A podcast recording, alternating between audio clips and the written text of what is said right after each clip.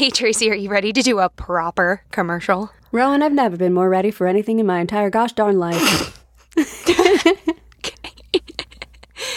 Tracy, aren't you wondering what harmony metal is? I am. I actually am. I don't know what that is. Harmony Metal is recycled sterling silver, and our friends at White Light Productions only use Harmony Metal when they create their sea glass jewelry. Okay, now it's all coming back to me. And we talked about this before. And I appreciate that because it is so much better than ripping a hole into the earth to get more metal. We love White Light Productions sea glass jewelry. Uh, as you know, we've talked about them on our podcast before, and you can check out their designs at www.seaglass.us. They make beautiful sea glass and sterling silver jewelry using recycled and repurposed materials. Apparently, I just found this out. The aqua color in those earrings that I really like are made by cutting up mason jars and tumbling them into smooth sea glass.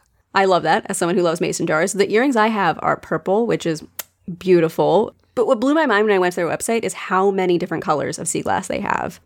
And all of their ear wires are sterling silver, which I appreciate because I prefer to have sterling silver in my earrings my sensitive little Our sweet, ears. sensitive ears. Oh. they have so many styles. Find some for someone you love. You know, Tracy and I love to send mail because we are so heckin' far apart from each other, and their jewelry makes a perfect, thoughtful gift that is as good for your sensitive little ears as it is for the planet. So check out seaglass.us and be sure to use our code for 10% off. It is WF10. That's for our Willing and Fable listeners, WF10. You officially have an excuse to go shopping. You're welcome. Be nice to yourself. Be nice to the human you have a crush on. Buy shiny jewelry for your dragon or your local mermaid so that they don't eat you. White Light Productions Sea Glass Jewelry. Because your local mermaid is worth it. Boom, boom. Ad. Ad.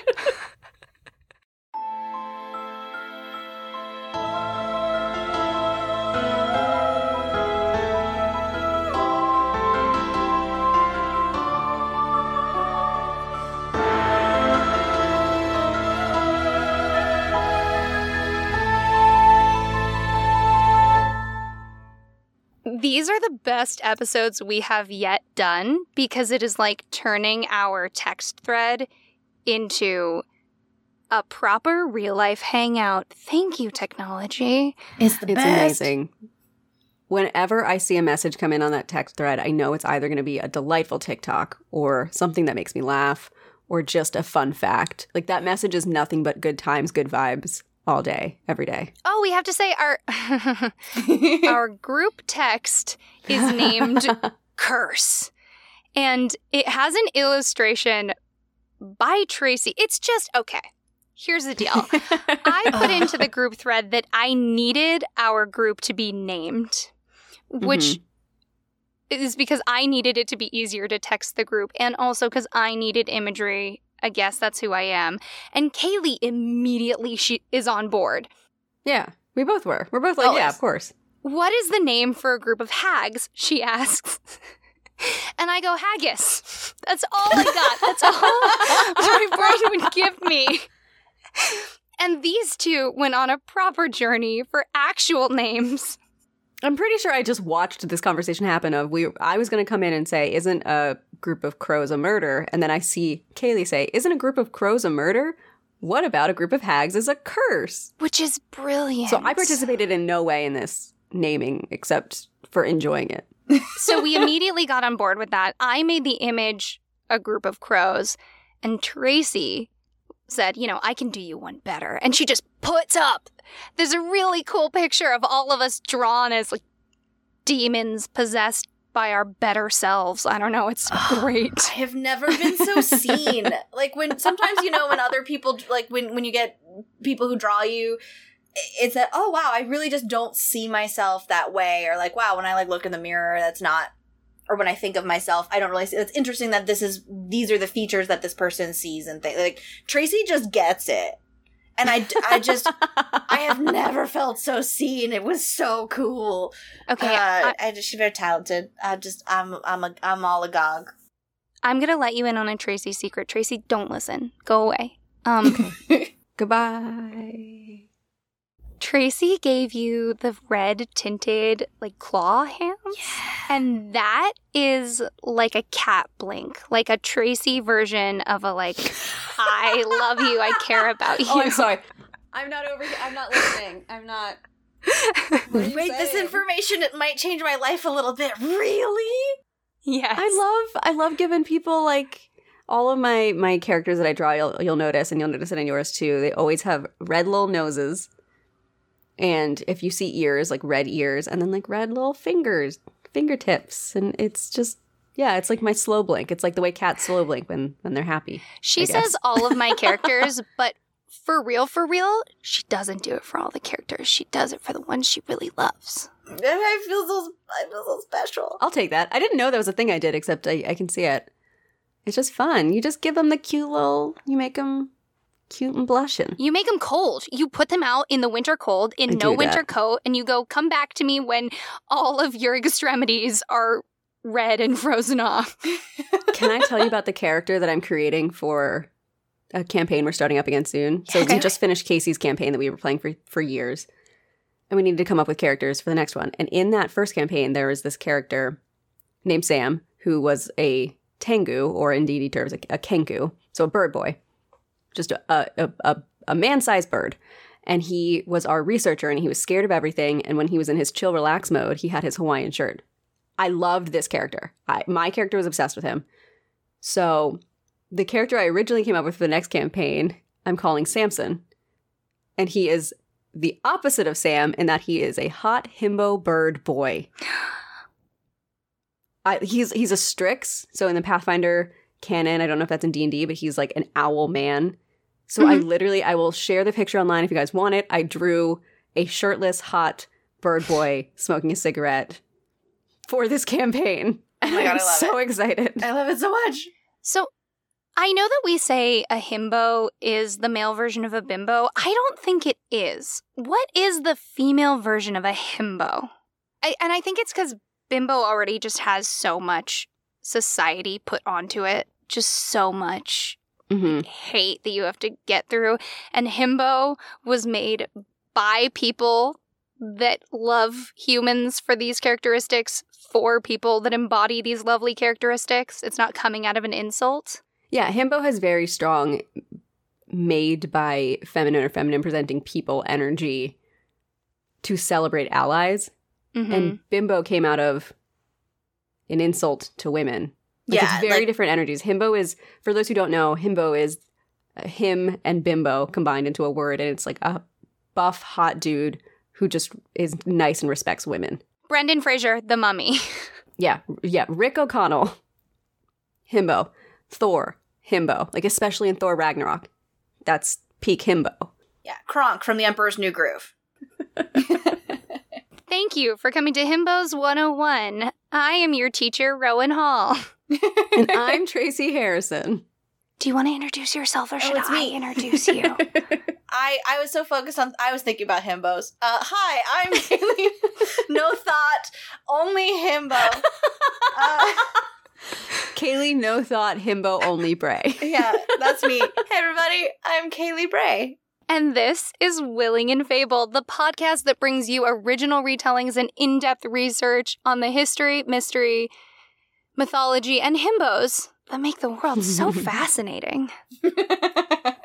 Okay, Tracy, before you talk, I'm going to do it this week. Okay, you ready? Okay, I'm so excited. If you want to support the podcast, check out our website, check out our merch, look up Willing and Fable on Patreon. We would love for you to rate, review, or subscribe, or stand in front of a mirror. Whisper Willing and Fable three times in the dark with only a candle in your hands, and wait for one of the three of us to appear.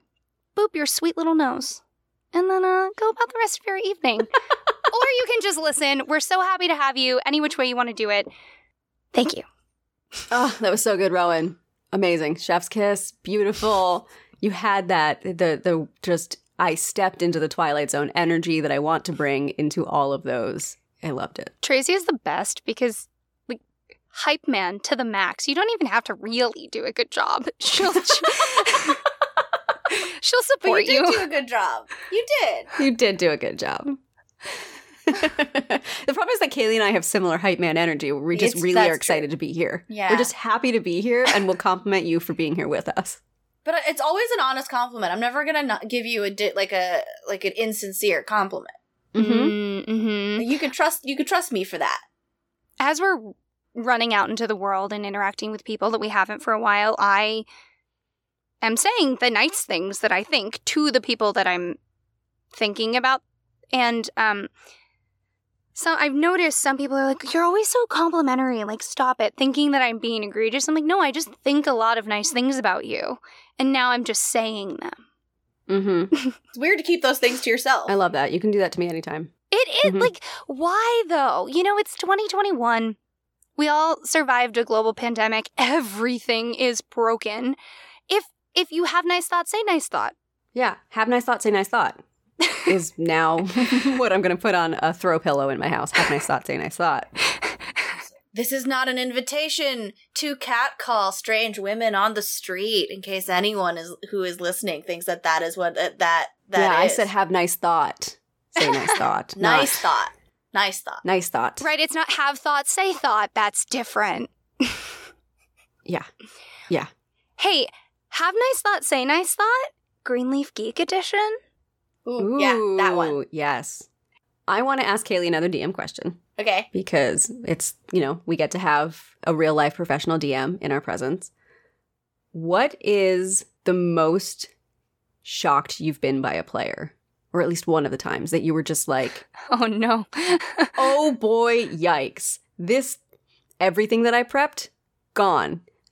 Eight pages ahead of where I was, here we are. Or or just anything that just threw you for a real loop. Oh, I have to think about that.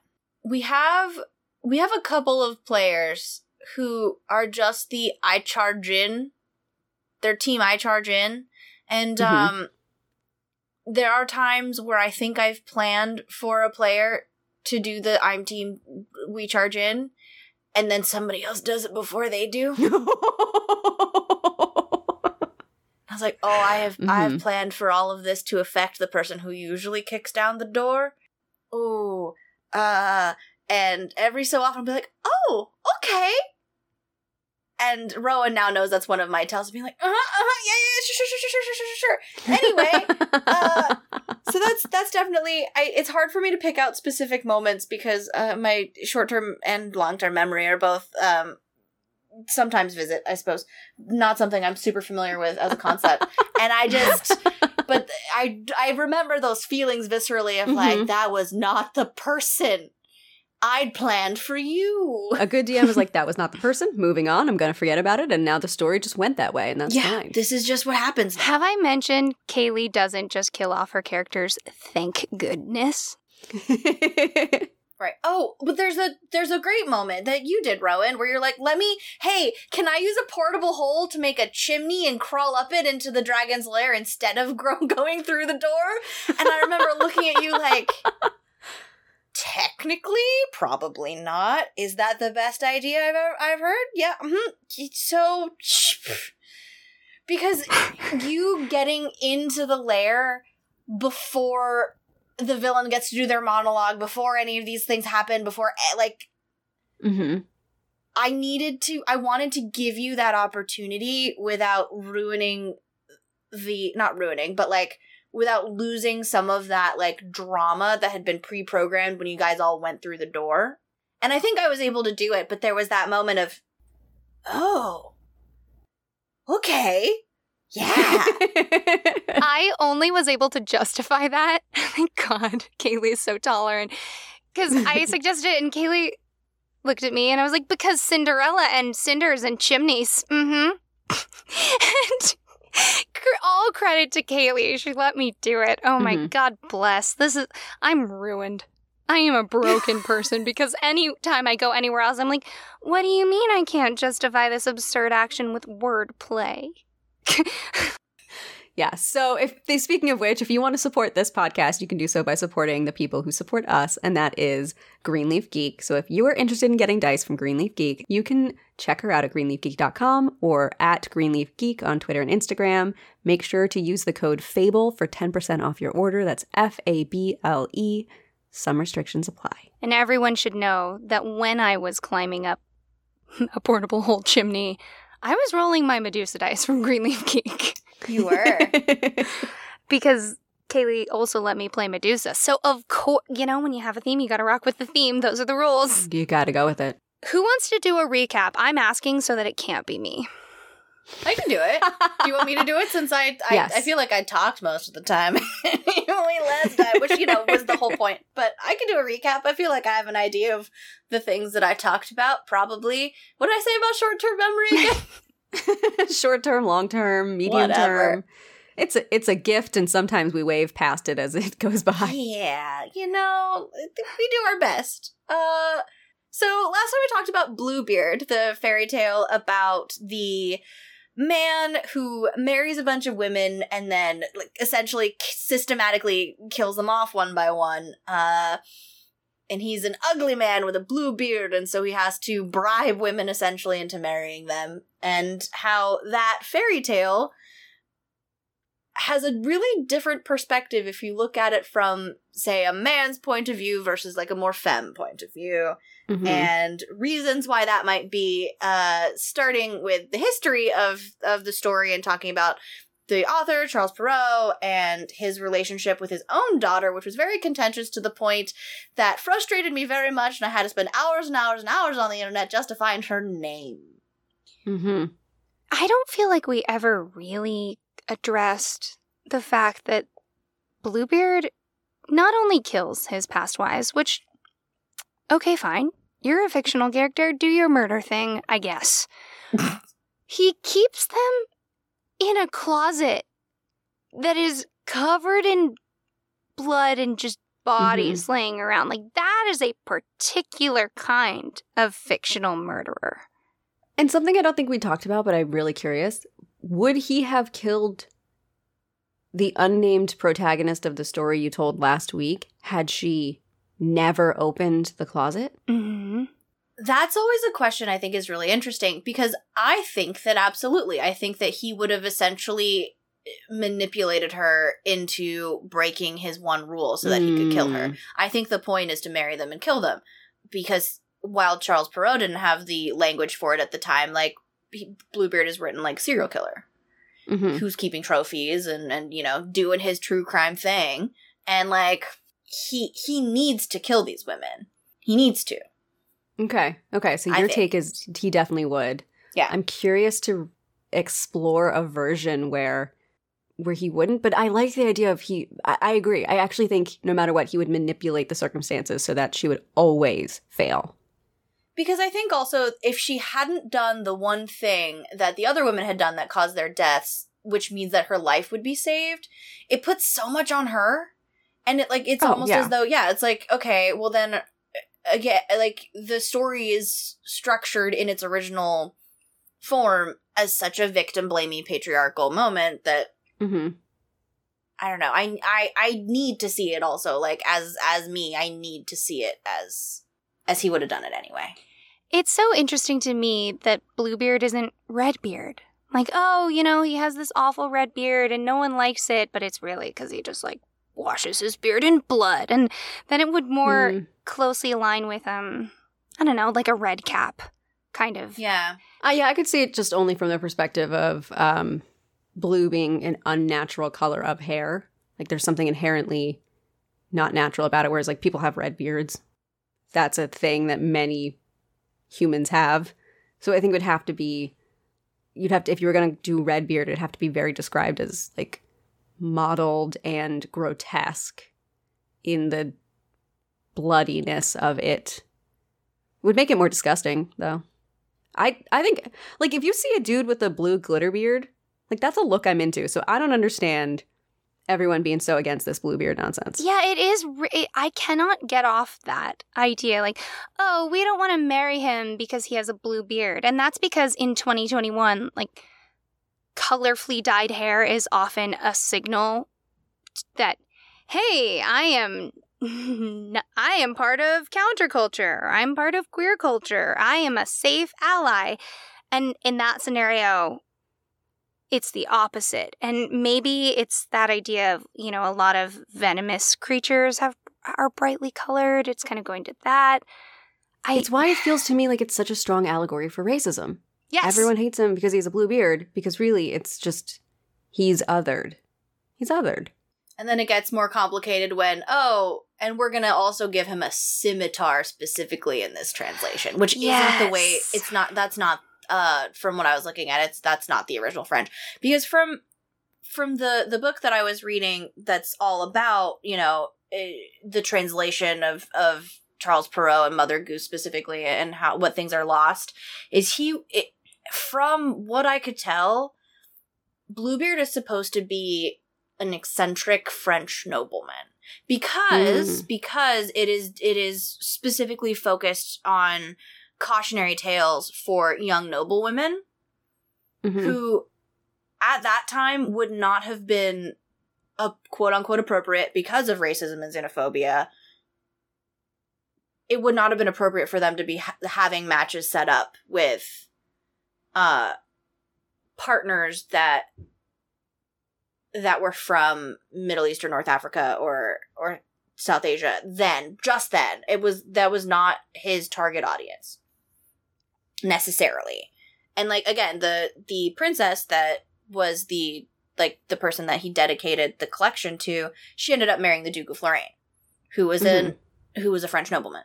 So it was all like there's there's extra layers to that and I think because so many translations just really leaned in and like there's so much art uh about Bluebeard that really does uh, you know, it usually depicts him in either like some kind of like head wrap or turban or something and the scimitar and his home is usually draped in silks and it's all very coded.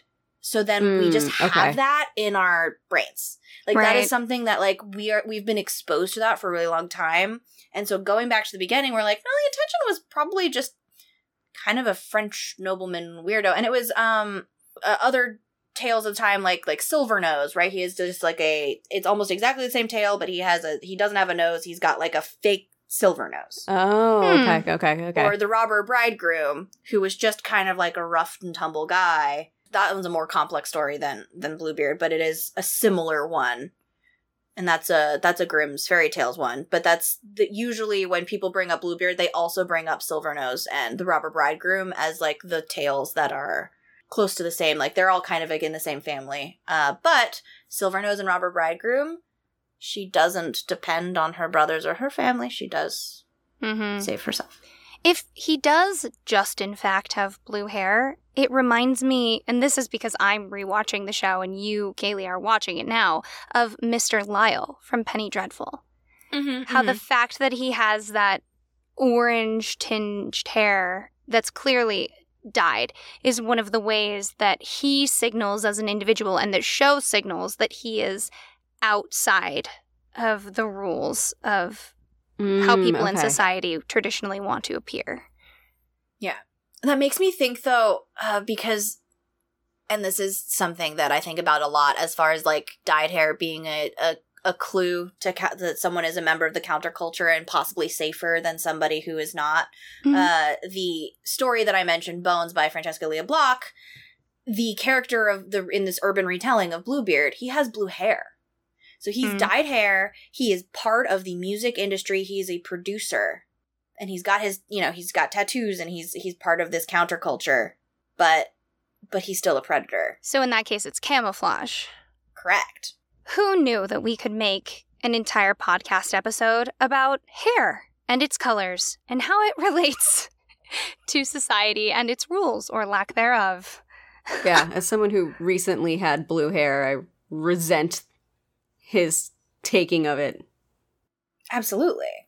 Yeah. I mean and, and but once once the signals in subcultures, especially subcultures that are created by minorities and other vulnerable groups get co-opted mm-hmm. by a mm-hmm. majority group, it can be it can become very very dangerous and I think that's a really interesting way to look at it. That's a big conversation right now with corporations having such a large presence during Pride Month and how Mhm. they just churn out rainbows. Rainbow shirts, rainbow coffee cups, rainbow whatever. And at the same time, many of those corporations donate to anti LGBTQ plus organizations.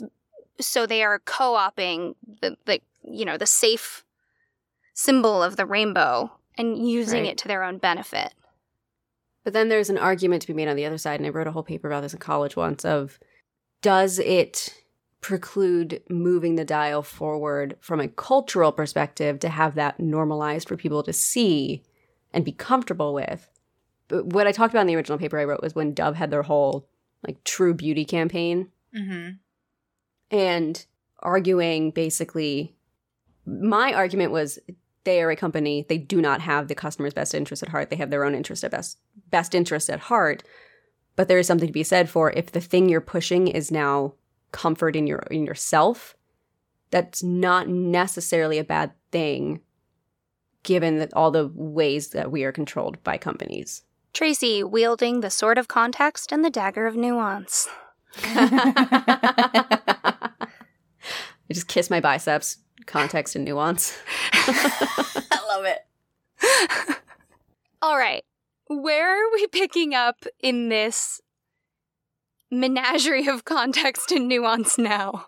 So where last we left our heroes, it was mostly I, I I had to I had to just really hyperfixate on the fact that that that Charles Perrault's daughter, who ostensibly was the focus for all of these tales, cannot be found because she you know committed the great crime of trying to have financial security on her own without as as a as a member of the Perrault family instead of seeking security in marriage uh, and talking about who these tales are directed at.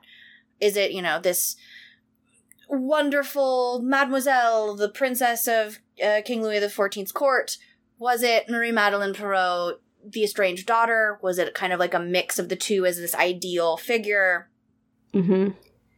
And again i think it's you know yes it's both it, it's a combination of a lot of things but i also really wanted to kind of dig into not just who these stories were for but who these stories were about Mm. and that like so who like who was bluebeard to charles perrault uh and so many people associate bluebeard with conmore the accursed uh who's from brittany and uh that that story is kind of confusing because it's also mostly folklore at this point. Like Conmore the Mhm. Accursed absolutely existed. That is a historical figure, but everything is shrouded in folklore, and the folklore sounds a lot like Bluebeard.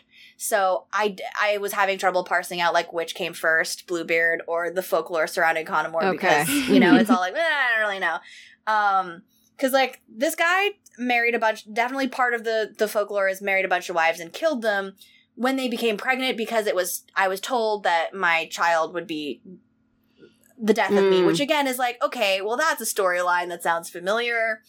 Mm-hmm. That happens a lot in Greco-Roman mythology as well.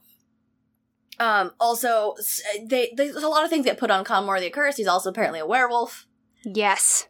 Love Good. that for him. Great work, bud. Yeah. Um and he's also potentially the the villain in Tristan and Isolde is supposed to be based on him. So this guy Oh, feels okay. kind of like the catch-all for a lot of stuff, and I Mhm. couldn't. It's it was difficult for me, and I just I was too busy. I was way too focused on Marie Madeleine Perrault to go deep dive into to Conmore as much as perhaps he deserves. I don't really know. There's like a lot going on there, um, but the other influence and the one that people bring up the most is fascinating. And just because like the twists and turns of the story are kind of fun for me. Uh, so i wanted to spend some time on him instead. Uh, again gonna just put a little content warning out there for friends and fam. Uh, this story contains a lot of references to uh, sexual assault and harm to children specifically. So if that is a problem which it absolutely is a problem but if it is something that is going to harm you please take a break uh, and uh, we'll catch you we'll catch you soon so popular theory uh, is that bluebeard for Charles Perrault was based on Gilles de Rais, who was actually a knight and companion of Joan of Arc. Mm. Okay. Okay. So he like had his uh, rebellious war hero moment, and then went back home and allegedly raped and murdered a, a large number of young children, mostly boys, in 15th century France. Ooh. Went from a real high of like, I am with Joan of Arc on this mission from God to a real low.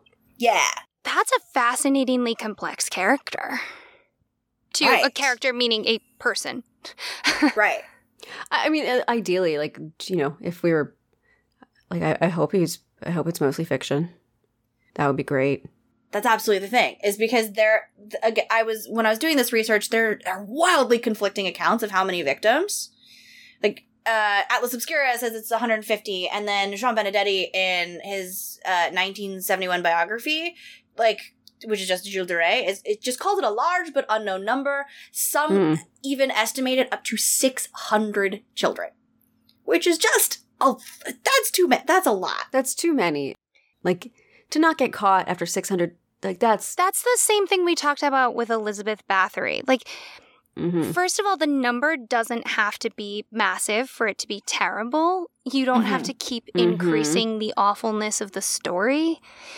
And when people talk about figures like that, I feel like they get caught so often on like the first layer of discussion, which is like assaulting and killing children is awful. Like, yes, we all know that. Like, so right, whether it's six or 600, it's it's it's equal. It's bad.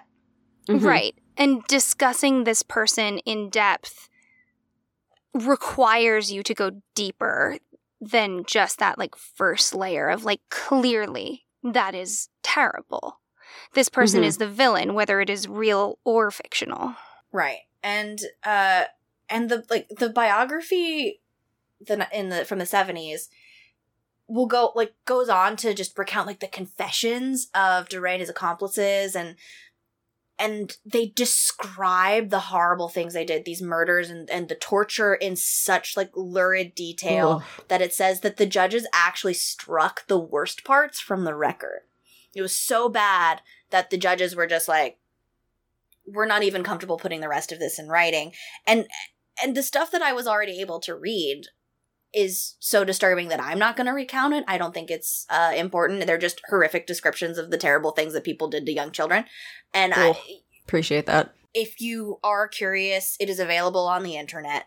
But it's just everything about those retellings are just so like they they're very sensationalized. They feel very ex- exploitative. It hmm there's maybe maybe a mention of a single's victim a single victim's last name, but that's it. Like everything else, like there's no names of of of these children.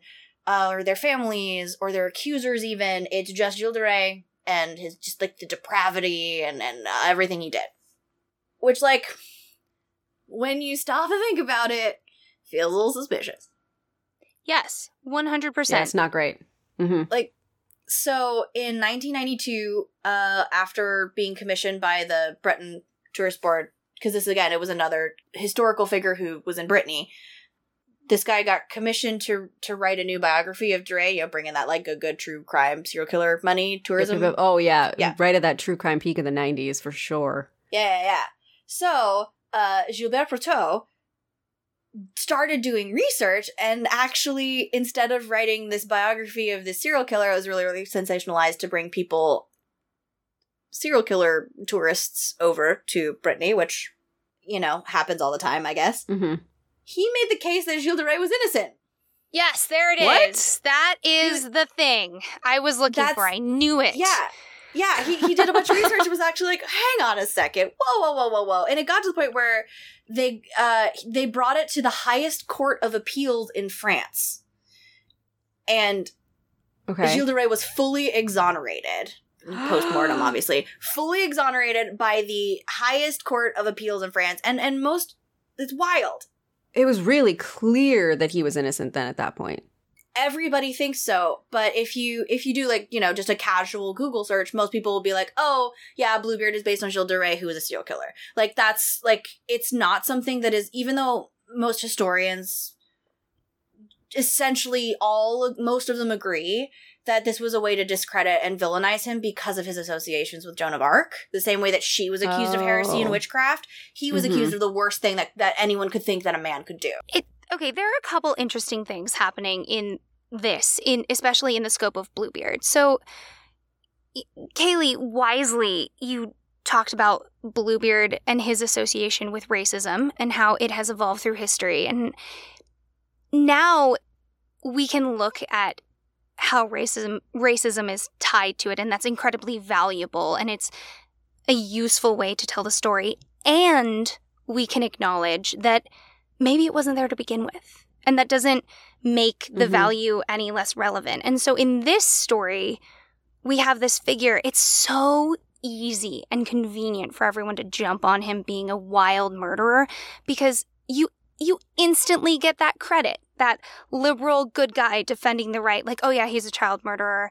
I can hang my hat there. But it's it is still a valuable story i with its place in society and why we're interested in it and why we went into so much detail and why people really dug into it even if he's innocent and in fact possibly more so. Yeah. i'm i'm so interested in the layers of this Bluebeard story and this Gilles de Rais story and like what was there at the beginning and how that is useful and what we all put on it and how that is useful no matter where it came from. Yeah, absolutely. Yeah, you know me. I for, I'm a big death of the author person. I think that stories belong to the ones who are consuming it. Mm-hmm. So whether or not, you know, like we said, whether or not there are racist undertones were meant to be there in the original, it was really just supposed to be about a French noble. As the years have gone on, the audiences who are consuming the story see it differently, and that still is valid. And I've always felt that way. I really believe that, like I said, once you give a story out into the world, it belongs to the world. Yeah. I think it makes it more valid that it wasn't there to begin with because it tells us more that it came about later. Like, why did it come about later? Who put it there?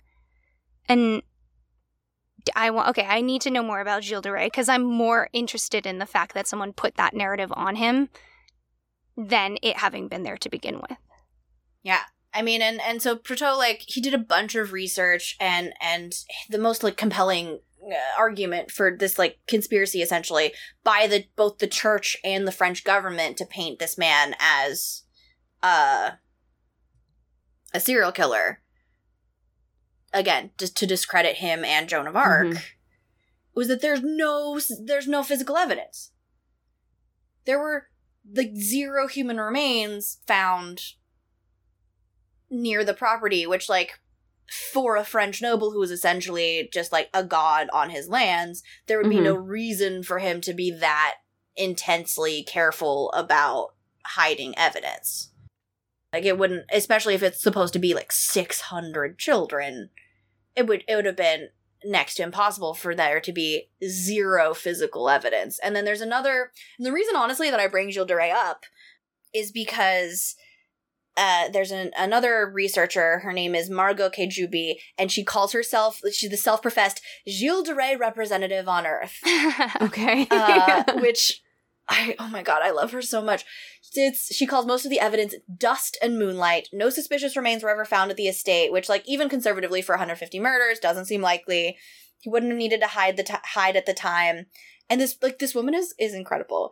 She found a book about de Rais in 2010 and just dedicated her life to spreading the message that he wasn't Bluebeard. So she started the website called Gilles de Rais was innocent.blogspot.com and has consistently updated it for 11 years. God bless. That reminds Yes. me of there's a documentary about how they found the remains of Richard III in a parking lot in England. Yeah. And in that documentary, they interview this woman who's just inexplicably deeply obsessed with him. Like, there's just those people who, who you just sometimes you just latch on to a historical figure, and that's your purpose. It's also like the, the woman who discovered Anne Lister's diaries and was like, my new life goal is to talk about what an out and proud lesbian this woman was in her own time, and her, it was her family who covered it up. I love these people. I live for these people. yeah, I was on her website a lot. And uh, her bio on the blog just says currently engaged upon a quixotic project to fully rehabilitate Gilles de Rais. He was retried and acquitted in 1992. Too few people currently know that. And if that doesn't just give off pure willing and fable energy, I do not know what does. the do it for the children narrative here is just so like stereotypically perfect. Uh, do it for the children is the bane of my existence. Like that's one of the pinnacles of the satanic panic. F- freaking Mhm. stranger danger. Everybody, everybody can get excited about do it for the children, and it is so easily co opted into very manipulative stories. And I love this woman because she has taken on a do it for the children battle, and that is no easy task. It really isn't. I love anyone describing themselves as being uh, engaged in a quixotic project or goal. I just think that is so charming. It's so great. And like she doesn't ever discount the fact that atrocities like this probably happened during that time and like still happen now and and you know that violence she never discounts the fact that violence exists. She just doesn't think that de Rais specifically was one of the perpetrators. Mm-hmm. But again, like Perrault didn't know that. He was a true crime nerd and just took like he was a medieval true crime nerd and was like, "Oh yeah, the serial killer. Like this is something that we need to warn our children about," and wrote a whole story about it. It's very similar to the problem we have in discussing sex trafficking right now. The true crime community loves to really get fired up about sex trafficking because it always happens to vulnerable white women in the parking lots of Targets and Walmarts. And in fact, that's not true. And we do need to Mhm. discuss sex trafficking, but it's in exactly the opposite place that the media would love us to look. It's people who are being groomed. It's unfortunately more common for people of color to be sex trafficked. Mhm. And saying that the version that is common is not true does not mean that the actual circumstances don't need to be changed. Sorry, I'm heated. I I love this, Kaylee. You just I mean, the media literally is people that go out and look at crimes to find the ones that will get the most media attention. It's how you get your Casey Anthony's. Right. It's how you get all of these white women or missing white children when it is such a smaller population of the people who who are victims of these crimes. But it's the one that people want to see. So it's the ones right. that get all the attention. in this very Twitter based world, I think it's very difficult for people to say, like, modern day Gilles de Rais, I don't know, didn't do that. That didn't happen. Because then, again, you're put on that side, like, you don't care about the children. And in fact, the more we break out the sword of context and the dagger of nuance, A, the better the story gets, but B, the better the world gets. Like, we can actually tackle Right. the issues. Kaylee, I feel like you just you promised us dinner, but you're actually giving us like also a five course dessert. Mhm. Ah, It's so cool, right? It's I really and it was again I didn't expect I expected to kind of just like contextualize the story and be like, "Oh yeah, he was inspired by this serial killer." Oh, wait, the serial killer isn't a serial killer. Now what? You're embodying what Rowan and I talk about when we say we sit down to write an episode about a topic we think we know so much about, only to realize we knew literally nothing about it. I know nothing. I know not one single gosh darn thing. No, I've never I've never had a thought. And I was really enjoying it and I really was excited to bring this into it because I know that that both of you have, you know, an interest in true crime and contextualizing this true crime in this fairy tale and Mhm. and how like perception versus fact and how just entangled everything is is so interesting to me. But speaking of true crime some more because it's Willing and Fable and I'm in Row Rowan, you're here, and I feel like I have to a little bit, like it's just part of it. There and you know, Perrault would be obviously kind of upset about this, but there are solid Bluebeard comparisons to you know, some more like modern monsters. Uh, so there there are two serial killers in recent history who have been termed American Bluebeards. I think that's why I know bluebearding. I think that's the only Yeah. reason. Mm, mhm, mhm. It's something we've been like taught to be worried about. Yeah, Um, I feel like I I hear, hear so much more about Black Widows mhm, about mhm. like the woman version which it very minimally exists. Whereas I think the idea of bluebearding seems a lot more likely and less sensationalized. So I think we talk about it a little bit less than Well, like the killer woman. the Black Widow really embodies that kind of Jungian uh, figure of like the devouring mother. It's it's a Mhm. very intriguing figure. It's, it's kind of convenient to sexualize. There's this depth to it that media put out by men can kind of mine in the way you can mine the manic pixie dream girl and Mhm. like the bluebeard character is more mineable now that women are controlling more media right. Well, it's mineable by women the same way that true crime is mineable by women right, Right. As the potential victims or more likely to be potential potential victims. It's that idea of if I can just think through all the possibilities of it, I can right and i think Protect that's myself. Yeah. because previously it's like this isn't interesting this is the standard and women Yeah. are now like this is interesting because this is the standard yeah. Absolutely. So who are these American um, bluebeards? There, so there are two, and one I guess is technically Canadian, but uh, James. So there's James P. Watson, who murdered at least seven, potentially up to twenty-five women between 1918 and 1920, and uh, Helmut Schmidt, who also he killed a, a number of of wives in the early 1900s, and nobody really knows how many. Uh, they used the classifieds to lure women into marriages, like promises of love and prosperity, and fairly shortly after killed them. Um, and the way that they kind of funded these marriages is they would convince the women that they married to sign all of their assets to their husband, Mm. who then killed them, took all of their money, and is like, hey, look, I'm a rich man, marry me, and then took all of that wife stuff. So, like, they were really the Black Widows. It's wild to think about. It, Yeah. it was such a mess. And um, James P. Watson, specifically, the reason so many people know so much about him and they call him the American Bluebeard is because a book was written by like the great niece of one of his victims who was like my great aunt or like my like my great grandmother's sister like disappeared one day and nobody ever know knew what happened to her. And then I started doing research and then I did more research and I did more research. And again I am a woman who has dedicated my life to Mhm. understanding what happened and and now t- talking about this man who changed his name thousands thousand times was arrested for bigamy. Uh, so just Of for being married to more than one person at one time. And then because he finally got caught he admitted to being also a serial killer because they opened up his briefcase and he had all of these trophies. And this was before this was too early for for the language for serial killers to Mhm. exist and to under like because people just didn't understand why he was keep like why he had all these things and why this was happening and now now we know there's like a common just language and understanding of oh this is a this is a compulsion that some people have yeah. Yeah. and and so like that was really fun for me to research as as far as again it was just this woman who took this story about a predatory man a bluebeard and just the only reason that the the truth is even available is because of her. So that's that's two. 25 wives. Right. People just don't get away with serial killing like they used to. Good lord. No, even serial killers from the 70s are getting caught now. thank goodness. Yeah.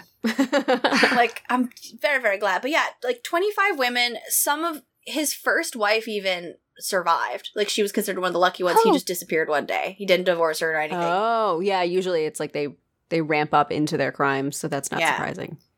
Good for so her. So she found out and was like, "Oh, okay, I guess. I don't know. I'm putting all of these thoughts into this strange woman's head who's probably gone now." But I'm just like, "Wow, what an experience!" That's the show. We put thoughts into other people's heads and then say them as a story.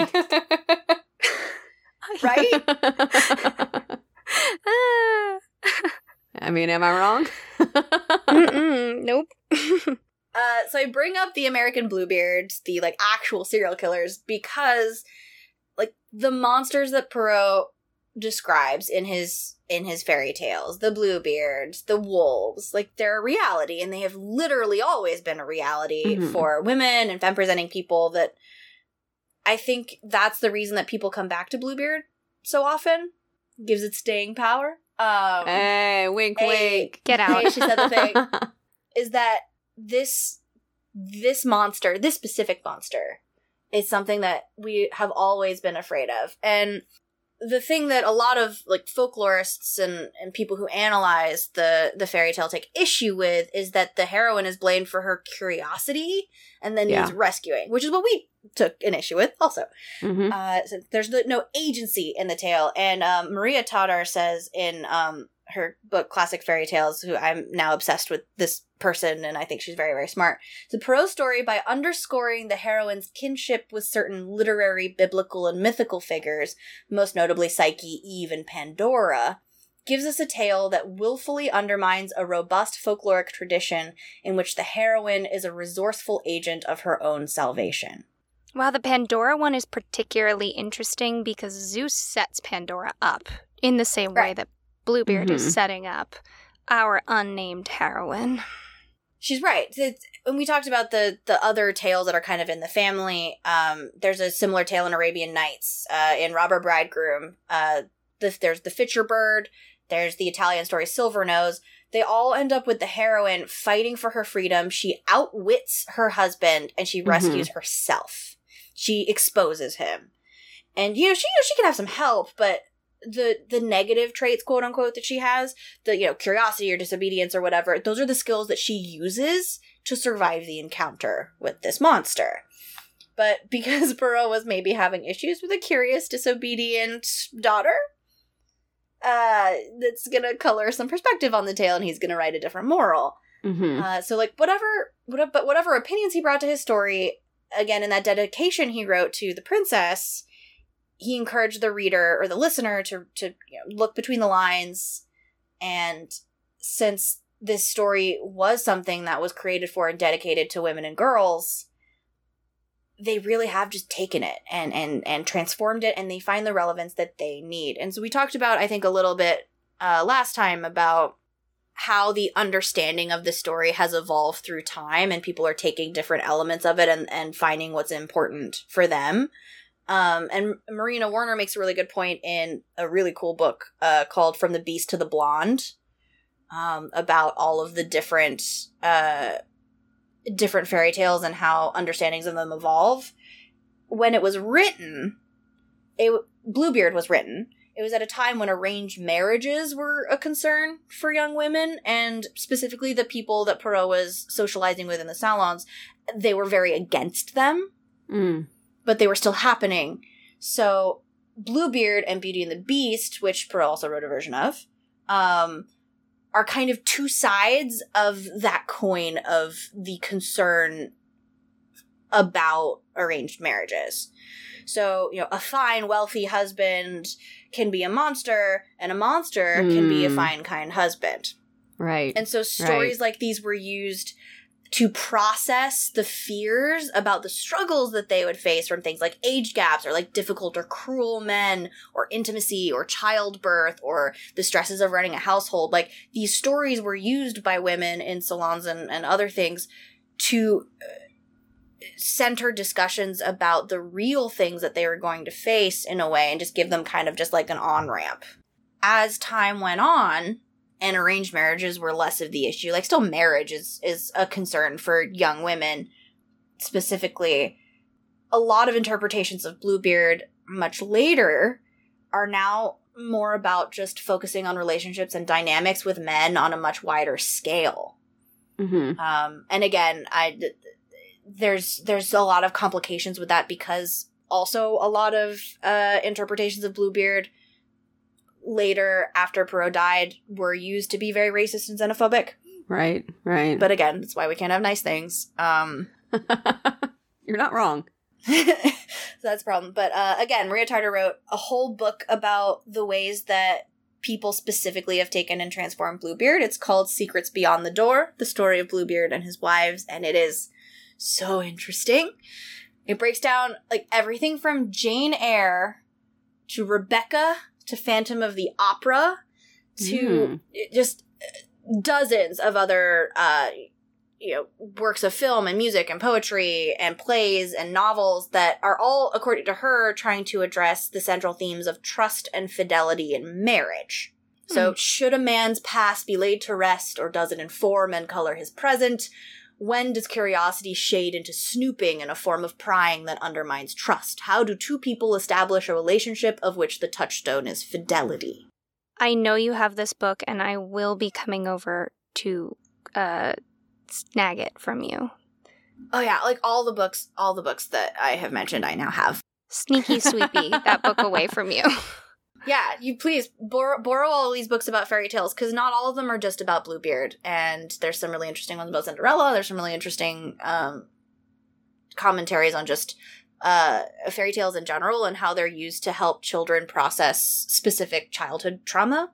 So it's just very interesting, um, and I love I love all of these different these different ways that people talk about using stories to just live their lives better because that was always the purpose for these oral traditions. Right. It's always about stepping into someone's shoes for a little bit, whether it's a terrible situation or not. It's the same way that pe- uh, to me, it's very similar to how people like to watch horror movies for the catharsis.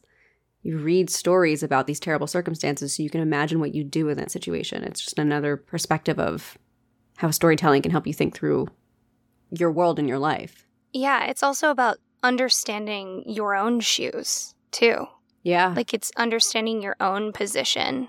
Kaylee, you're very insightful. Would you like to be a guest on our podcast? It's called Willing and Fable. We talk a lot I might about have heard of it once or twice. You know, I think I think I have time in my schedule for yeah. I think I think I can I can I can open up some something somewhere.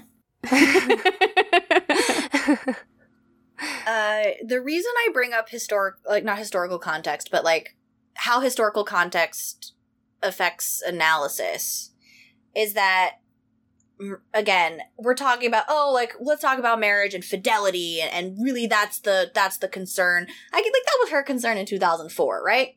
mm-hmm.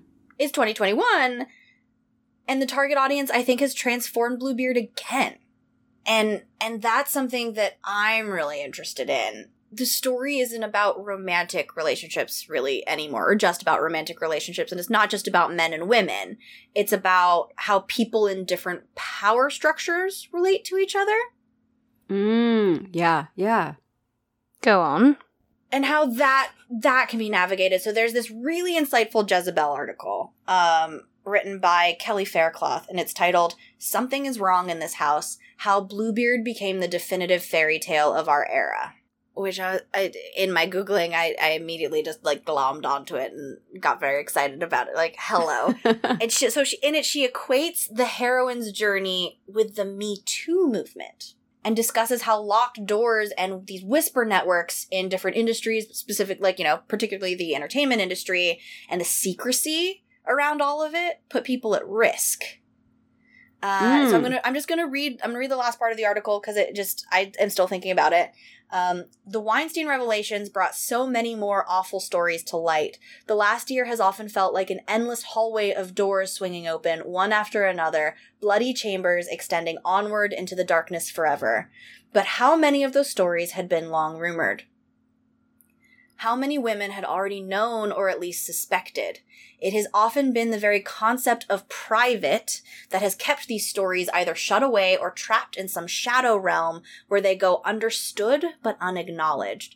Perhaps Me Too's biggest upheaval has been dragging these secrets down from the proverbial attic and laying them out in public, an insistence that the domestic home is no longer a place to hide grisly secrets. That confrontational insistence on witness is a profound violation of many traditional boundaries and the source of so much anxiety about whether the movement has gone too far.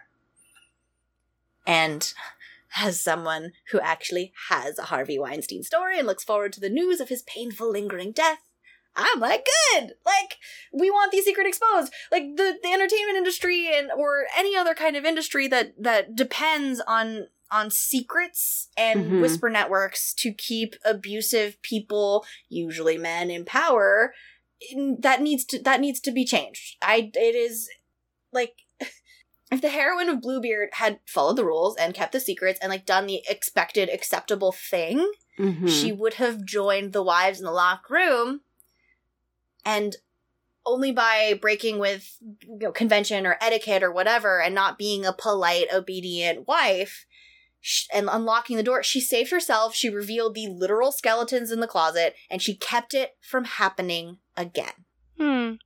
Yeah, you're absolutely right. Looking at it through that lens makes it a perfect allegory for the glass ceiling and how women and people never discussing their salaries makes it that much easier for women to make less money doing the same job. Oh, yeah. Absolutely. It's this idea of going too far really interests me because we have we have such a problem with the phrase cancel culture right now and it's because Mhm. conservative people who are not on the side of the angels use cancel culture as a way of saying, you know, we're getting canceled for things that don't matter. And unfortunately, we're now also using phrases like cancel culture to apply to people like Harvey Weinstein who are not being canceled. They're they're receiving consequences for their terrible actions. That is that is not simply the mere hashtag canceled. And when we equate these these huge transgressions, these crimes that there are no coming back from, to the the little things where someone says something wrong because they didn't know before and then you know they're taught and then they do better when we put those two people into the same heading of cancel culture we have a problem Yes. because the we need teeth to tackle issues like Harvey Weinstein and those teeth being aimed at people who frankly just need to learn to do a little better. It it sticks in my craw. Yeah, I'm gonna I'm gonna get on my my little soapbox for a second and be very transparent about my beliefs on some things. So much of what is happening in the conservative movement right now, you know, Trump supporters, people of that group, they need their arguments to be about words that people use about the, about the cultural miasma, what's going on about the the problem with cancel culture. Because when you look at the bills and laws being passed right now by the current administration, there's actually an overwhelming there not an overwhelming there is a majority of people on both sides of the aisle conservatives and liberals who agree with what the Biden administration is passing right now. Not to make this political podcast but here we are. So when you can't fight and say we don't like that he is giving Americans XYZ because your constituents agree with that you then have to make your beliefs and ideology about culture not an ideology about politics so, what you then do is get them into outrage. So, you get outraged over the changing values. You get outraged over Mr. Potato Head. Made a problem. so, the idea of getting outraged by cancel culture, where you see a lot of conservatives saying we're being canceled, we're being canceled, being canceled, is because the barrier for entry into conservatism, the way it is currently today, is that you need to believe in this ideology because that is what they can get their base wrapped around because you can't do it about politics anymore. And so it's a lot easier to create a straw man argument of we are being attacked and canceled by the radical left than it is to really face what's actually happening. So jumping off my soapbox, that is why I have a huge issue with the ubiquitous nature of cancel culture and why not digging into the details around the actual thought process behind consequences of people's actions is deeply frustrating and it's because there's a surface level need to keep the outrage culture happening the way it is. Trace, we have a podcast. This is a soapbox. Kaylee, hi, welcome to our podcast. This may be your soapbox as well. You may say whatever you like. Well, and also just like using using those kinds of outrage cycles to delegitimize the actual real important calls for accountability Mhm. that vulnerable groups need right. to make lives better for not just that but like for each other like it's and and i i think about this in bluebeard too about like the breaking the cycle of abuse of yeah. like that's by by unlocking the door and doing something about it our heroine she like she keeps it from happening to anybody else. She she takes away his power. She has help especially in charles perrault's version. Like obviously she doesn't really get to to do to really hold him accountable but he is held accountable. Uh and and then nobody nobody else is has to experience those same horrors which i think is really important. And and bluebeard is you know it's often used as like a condemnation of, of curiosity or like snooping but i think that especially now we can look at the story as as that like questioning authority and the status quo helps keep predators accountable and it can be the only way to keep a community safe you made such a good point. Her having help saving the day, saving herself, adds value to that narrative. Like having help is a, such a critical part of the story, and I hadn't really put my finger on it until you said it. Yeah, I mean it's it's all about it's all about coming together to make the world a better place for me at the at the end of the day is is but no one no one can fight all the dragons alone Mm-hmm. but you have to know that the dragons exist and you have to know where they are and the biggest problem for me in a lot of a lot of industries that are dominated by majority groups are that the secrets that people know about the problems that exist in the industry are what keep those problems in place. Mm-hmm. I heard something interesting the other day, and I, I haven't looked into this, so I do hope it is correct. But I heard that groups of women, specifically groups of older women who were getting together and talking, used to actually be called gossips. That's where the term gossip came from. It's it that was just the name of that kind of group, and the idea of gossip started as not with a negative con- connotation, but just the idea being an exchanging of information. And it's so interesting to me that when men exchange relevant information about people and the world around them with other men, it's just considered talking. But when women and other minority groups get together and exchange information, it is called gossip and it is mm-hmm. condemned. And that is such a very, very useful way of putting people in positions where they can't exchange that information without looking bad. And when so much of any industry is based on your relationships, who you know, how you appear, you've basically shut that door. Right. Kaylee, come on our podcast. you brilliant, brilliant woman. You know, I think I will. Um also I and I can't I can't talk about Bluebeard as a gamer without talking about Bluebeard's Bride. Um yes. which Yes. uh y'all.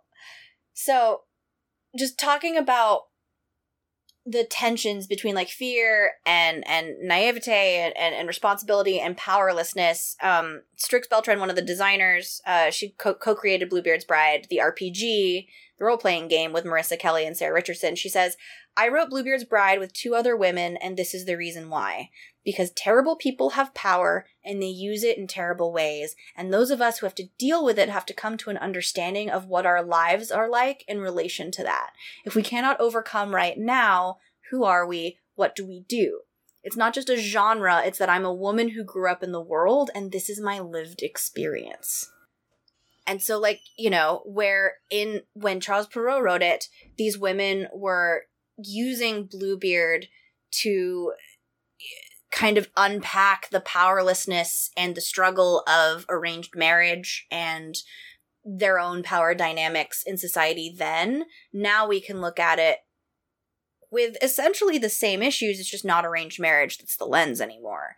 And I think that that's the fact that it's still something that we still it's still such a useful tool for us to to look at our lived experience and and process it is is is kind of amazing. And so they they call Bluebeard's Bride the RPG a feminine horror game, um, which uh, Richardson uh, kind of contextualizes as horror that specifically engages with women's experiences or women's concerns, whether it's a loved one harming you, or impregnation, or sexual violence, or things of that nature. And you very, very rarely, and honestly, it is mostly in the horror genre, do women get to process their own specific concerns because those concerns are so specific. Mhm.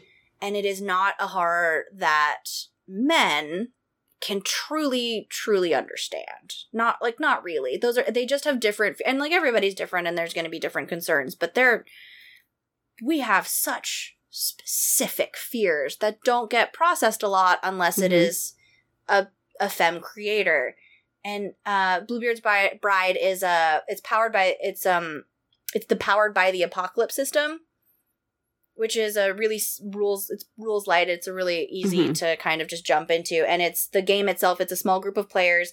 Each take on an aspect of the bride to role play, so they're not each their own character. They all come together in one personality, essentially Oh. and they explore the house and retell the tale together, experiencing the nightmares within, including the spirits of former brides.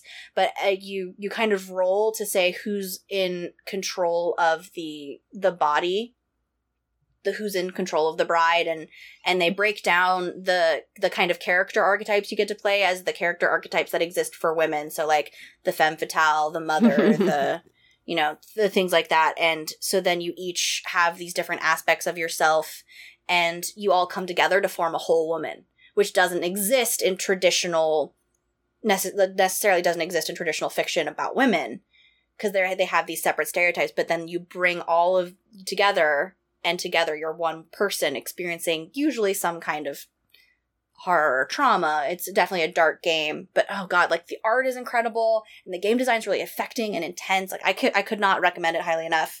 And I'm excited to properly play it through. Rowan, we, we like we all have to play sometime. It's uh, it's so cool. What an interesting way to add code switching into a Mhm. game. Yeah. Um so the archetypes that she uses are just like the the frequent like cultural tropes. So Mhm. yeah, the virgin, the evil stepmother, queens, midwife, mother.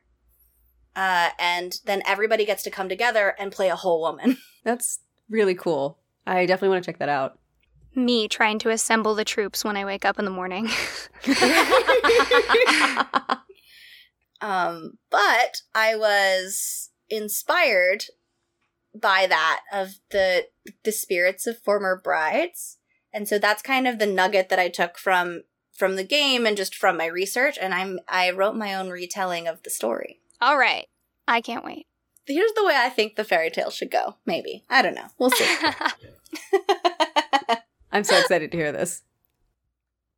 The bells are the first sign. Merry things, clamoring and boisterous. The sound was sweet to me once. There have not been many sweetnesses since.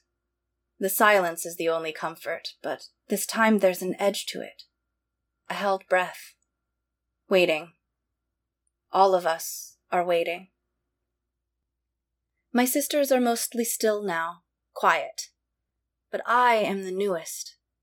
They told me this restlessness would pass as time moved through us. There would be another newest, and another. They would take on this itch for me. But I like this itch. This urge to watch, to witness, to uncover. How poetic that the very thing that caused my end stays with me the shadow of a shadow. Footsteps, voices, the telltale scrape of a bolt sliding back, swinging noiselessly on oiled hinges. All of the hinges in this house are meticulously oiled. A private joke, I think, for him. He doesn't need a squeaky hinge to tell him who has crossed a threshold. He crosses the entryway with her in his arms. I can tell, only his heavy boots thump on the rich rug in the hall. She's laughing, delighted. She doesn't know. He sets her down, her soft slippers a whisper next to his thunderous boots. Another delicate one. Brave enough to risk marriage to the strangest of strangers, but slight. I was small too. The others can't remember such petty things as appearance, but I remember. My fine bones, my own small silk slippers. Then the celebrations. The people, more voices than I could pick out. The clink and clatter of gold dishes and fine silver, clear crystal glasses raised in toast after toast. At my party, he'd presented me with my own shining piano. I'd played and played and played for him, for my guests, my friends. It's covered now, I think. After, I'd heard the telltale swish of a sheet being cast over it. I wonder if she likes music. I cast out what now passes for hands for me, reaching to catch hold of the spider in the corner, twining myself around its long legs, creeping with her to the place where my beloved instrument still stands, tugging at the corner of the sheet with webs and pincers. A guest notices something. Perhaps me, perhaps a shadow, a trick of candlelight. A piano. Does anyone? And someone does. And there is music again, and she laughs, and the laughter and the kindness and the giddiness and the music drown him out, drown us all out for just a moment. I am together with her in her innocence, her joy. We are the newest. But the music must end. The party must disperse. This old path is trod again. The wheel turns. He must go. Business, of course. And then the telltale jangle. Like an electric shock up the spine I abandoned long ago. Keys and keys and keys. I've learned the unique melody of each one. The heavy brass ones for the storerooms, the delicate silver ones for the fine china, the thick iron for the lockbox and safe, and the little one, the quiet one. It looks like metal. It isn't. She'll find out soon enough. She won't be able to help herself. None of us could. More footsteps, another scrape of the front door. Guests and companions to join her in her loneliness with her husband away. They won't be enough. I hear her whispering to a sister of her own of the key. The quiet one, the one to the door she must not open, to the place she cannot go. She holds out longer than I did. We all remember that for some reason. The days or hours we wrestled with curiosity and suspicion, until there was only one choice left to make. A silk sole on a stone step, and then another, down and down and down. She pauses once, hesitates. She turns to climb back, even back to her friends, to her life. But the pull of the door is too strong. I follow, step for step, my arachnid anchor creeping along beside her. More quiet. But this silence is like before, the sharp, tight quiet of a held breath, of clinging to the edge of a precipice, the whisper of release as the key twists in the lock. And we all fall. I am dragged from the comfort of my spider steed back behind the clouded eyes of the girl I was before. Through those milky lenses, I can see her silhouette, frozen in shock. I am slumped now, head tilted at an impossible angle, leaning against the shoulders of my sisters, all of us staring through wide, unblinking eyes. She screams. We join her in chorus. Can she hear us? Straining to cry out one last time. If not for comfort, perhaps, then catharsis? Can she hear us like we hear the phantom drip, drip, drip of our lives spilling out onto each other, our fine dresses, our soft hair, the dusty stone floor, and the tiny key, drowning it, smearing her fingertips as she fumbles it back into her grip, slamming the door behind her panic steps. Her gasping breath grows fainter as we are left in darkness again. Sloshing water, the scrape of stone against metal. Sobs. That familiar melody of despair, she realizes just how caught she is in his trap. I remember. I scrubbed and scrubbed until my hands were bleeding themselves, adding my own stains to it. Those stains are still there, thicker now, I suppose. It's drunk from me much more deeply since. The telltale scrape of a bolt. The front door opens again. Those heavy boots tread toward her. Slow, steady threats. His booming voice raises, thrumming through us. I can almost hear her heartbeat race. My sisters stir, their spirits finally rousing to the violence. To welcome her. It's time. Her voice rises in prayer. Sister! Sister! Is her sibling near? She cannot help. She will join us too. Sister! Sister! Again that plea. We all made it. To the unseen portraits on the unfeeling walls, spending our last breaths alone, no one to listen. Sister! Sister! I am listening. The realization feels electric, like lightning, like life. She calls for a sister, and I. I answer. Whipping through the door back to my spider, scurrying along fine polished floorboards, shaking with impact from his advancing stride, up the silken wallpaper as his blade cuts a singing swish through the air. She's running as best she can, scrambling and stumbling. but there's nowhere for her to go. A thud as she loses her footing, but when she falls, so do I. Down on a wisp of web directly into his snarling face, tangling in that dark blue beard. He reels back in disgust and shock, those murderous hands turned on me now. Again. But I have bought her a moment. One more breath, one more chance. A crash as the front door smashes in off its hinges. No need for keys now. More heavy boots, deep commanding voices, and another singing swish. Cut short and changing to that familiar soft, wet drip, drip. He falls, and I am tangled up in him one last time, bathed in him as he spills out onto the halls he used to rule. Silence again, but for the steadying breaths of the bride. Me and my spider wriggle out from beneath him. Her breath hitches, tears dropping softly onto the stained carpets. She extends a palm out, slowly, carefully lifting me free of the gory mess. I sit with her, my sister. No longer the newest, but the last. Kaylee, that was so good. Oh my god, that was so good.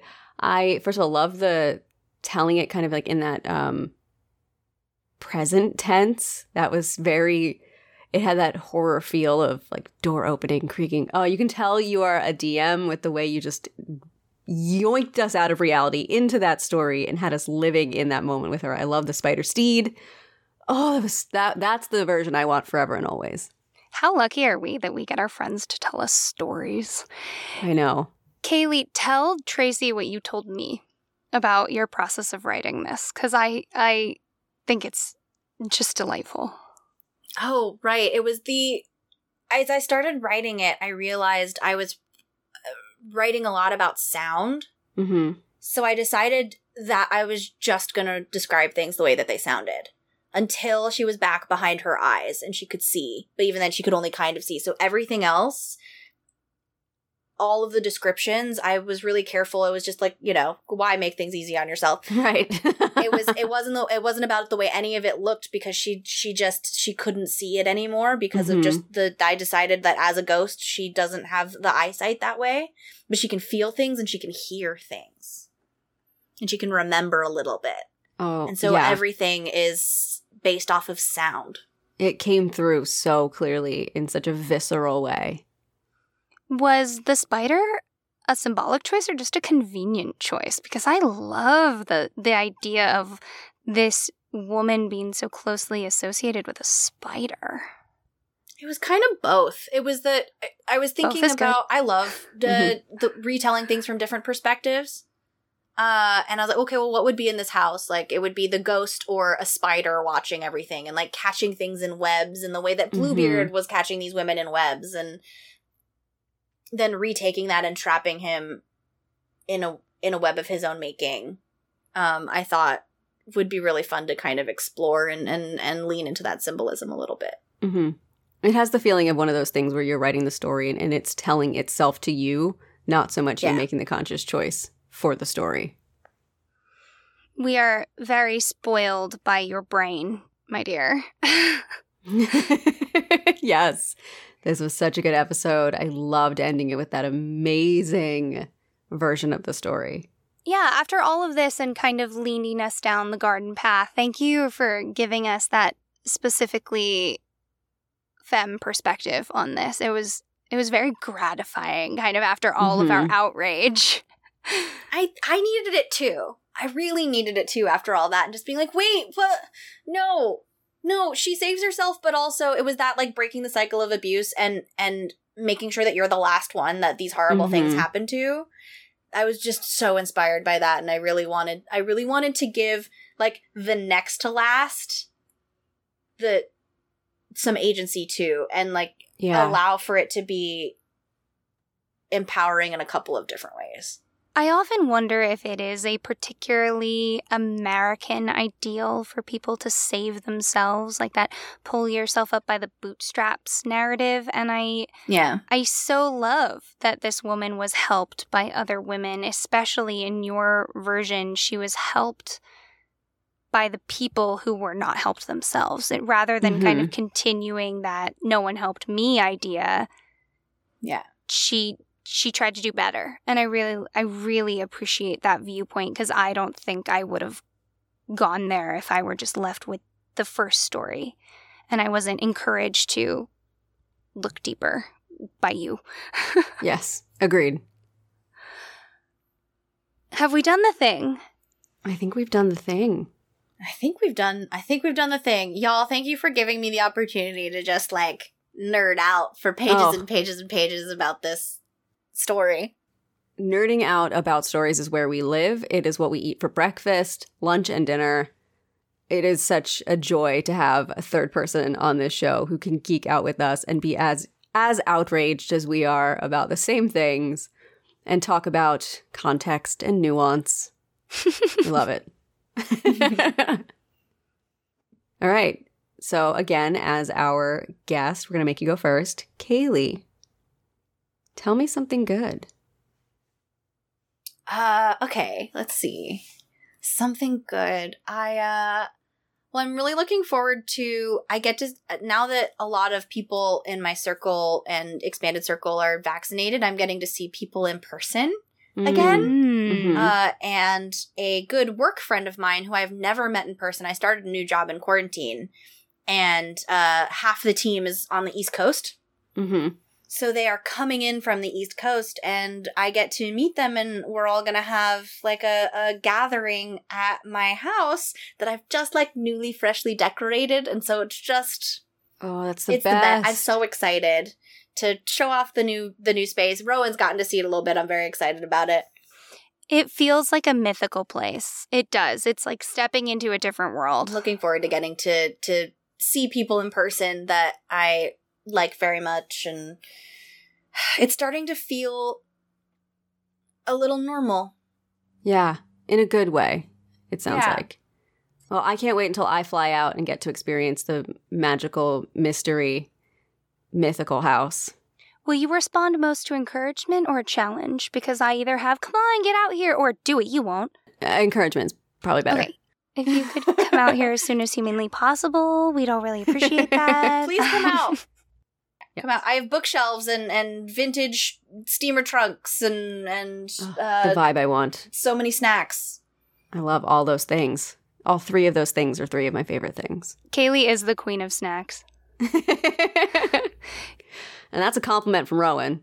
Kaylee's one of those perfect people that like remembers the kinds of snacks people like and then stocks them all. Like that is a superpower. That is a superpower. I will say the only other person I've seen like that is Rowan, who, when I went out to California, despite not drinking coffee, specifically went out in the morning before I got up to make sure there was coffee for me. That's love. It's because I'm a feral animal. I will only be lured with food. and I and I'll add on too. Called me before I came out to say, "What are your favorite foods?" I'm at the grocery store. I want them all in my pantry when you're here. So you two have that same energy, and I love that. Neither of us are mothers, so our our maternal activity is is snacks. Yep. Mhm. 100%. Absolutely true. All right, Rowan, it's your turn. Tell me something good. My something good this week is I actually had a week where I got to virtually hang out with my father quite a lot and that was very cool. I am working on my streaming setup and my recording setup and my dad who has worked in sound for ages and ages has just taken so much time to teach me things and get online and help me like struggle through the all the little details and things that I have difficulty with. And I got the opportunity to test out a few different microphones. And that is like, such a fun time. And it was really only fun because my dad like taught me how to enjoy it. Like he told me where to look Right. for the joy Mhm. and he gave love me the tools to have it be easy enough that I could enjoy it.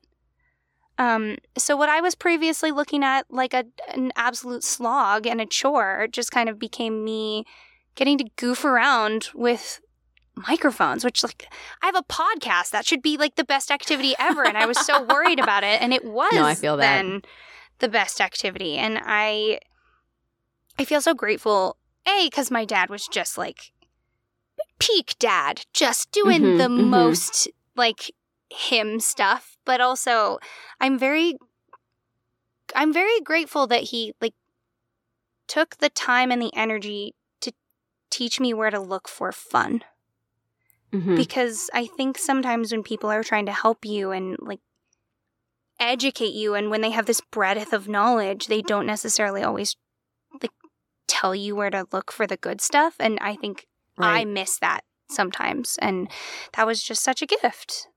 It was such a gift. That sounds lovely. And I'm so happy for you because I knew that chore was stressing you out. So I'm glad to hear on the other side of it, it turned out to be a fun thing. Yeah, Yeah. man. Thanks, Dad. All you. Um Tracy, tell me something good. All right, my something good is a small thing. I got to see my nephews, who I adore. Kaylee, I have a four and a half year old nephew and a two year old nephew. And uh, for Mother's Day weekend, they came up to my parents' house. So I got to go over there and see them. And I love seeing my sister and my brother in law. They're a delight. But truly, those little tiny humans are the light of my life. And we took them to a nearby farm and they got to see horses and goats and chickens and little kids experiencing things for the first time just the is the best so we had grass nearby that they could hold out and feed to the goats and the joy on little oliver's face seeing an animal eat out of his hand that wasn't his own family dog for the first time was just the giggle the joy um, it was just it was absolutely heaven. And he has this what we call his supervillain laugh, where he literally just goes like in like this Oh little God. evil way. So him running around thinking he's sneaking, like he's he's like, oh, I'm not supposed to feed the because he's like not supposed to like give his dog food like from his place. So he's just like running around, sneaking, and uh, the horses are like eight times the size of this little dude, and he is just fearless. And then um, his older brother was m- like more interested in like looking at the chickens and watching the goats from afar, and so it was just to see the different ways they interact with the animals was so much fun, and it just. I don't know, getting to be the fun, cool aunt who carries them around and shows them animals is all I ever want to be in life. Fun, cool aunt is like, for me, that is the dream. Like, Yeah, yeah, it's the energy I love having. I feel like the fun, cool aunt gets to like, when kids are a little bit older, like, be like, here's the secrets. Yeah. Yeah. Here, um, let me help you unlock the universe. And and no consequences. Yeah, no, I give them back. The problem is that I am one of five daughters. So, I'm, you know, there's four aunts that they have just from us. And then my brother in law has a sister who is cooler than all of us put together. So, my chances of getting to be the cool aunt, slim. But just a cool aunt, that's where that's my sweet spot. Just being a cool aunt is the where I land. Oh, I get to be the cool one. I get to be the cool one. Oh, right. You Yeah. have one sister. Okay, so I'm an only child and I don't have any siblings. And I'm to need y'all to either just let me participate while you're being a cool aunt mm-hmm. or facilitate me moving out into the woods and being the hag who, like, is cool to children. Both, both, baby, both. That's what we've established this episode. You can have it all. Reach Yeah. for the stars. reach for the stars. no, reach for the moon. Even if you miss, you'll land out in, In the, the woods. woods? the local hag. You know that's my eventual dream. we got to end it there, everyone. Thank you so much for joining us. And remember, stories grow with the telling. So if you like what we do, tell a friend. Kaylee, say telephone. Oh, okay. Oh. Or telephone. and we'll see you soon, okay? Thank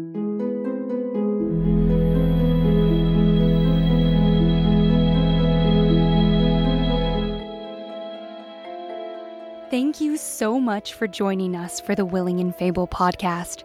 This episode was written and produced by Tracy Harrison and Rowan Hall. That's me. Our music was written and performed by Taylor Ash, and our logo is by Jamie Harrison. If you ever want to watch or read what we're reading, head over to willingandfable.com for our show notes, or find us at Willing and Fable on Instagram, Twitter, and Facebook to join the discussion. We hope you'll rate, review, and subscribe to our podcast using your favorite listening source. And check out Willing and Fable on Patreon, where we have more than a few surprises for you, including custom artwork, stories, and access to our secret Discord channel.